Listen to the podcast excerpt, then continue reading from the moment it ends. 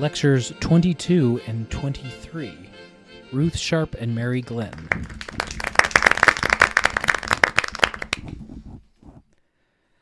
The families gathered in Roe, Arkansas one Christmas and included were all the cousins with the exception of Laura, if I remember correctly. Graham and Granddad Porter were renting the Minnies' house in Roe after moving from El Dorado and before building their house in Stuttgart. It was a large two story house with big white columns, porches across both stories, and framed with large oak trees in the yard. I thought it was so grand.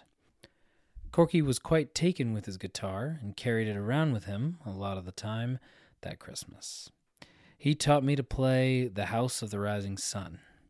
One night a group from the local Methodist question mark church came by caroling. The family gathered on the second story porch and sang our own Christmas songs back to the church group, accompanied by Corky on his guitar. It was a great Christmas. Ruth Sharp.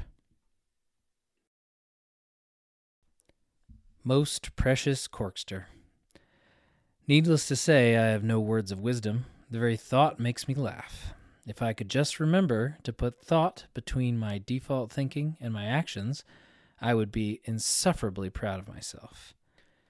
As it is, Angel, what you see is what you get, and here on your 70th, I have nothing for you except a heart full of delight over you, your formidable knowledge of history and everything interesting, my overwhelming joy in the presence of your charming self.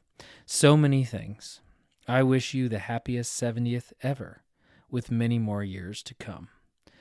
May we all get to enjoy you ad infinitum. Mary Glenn.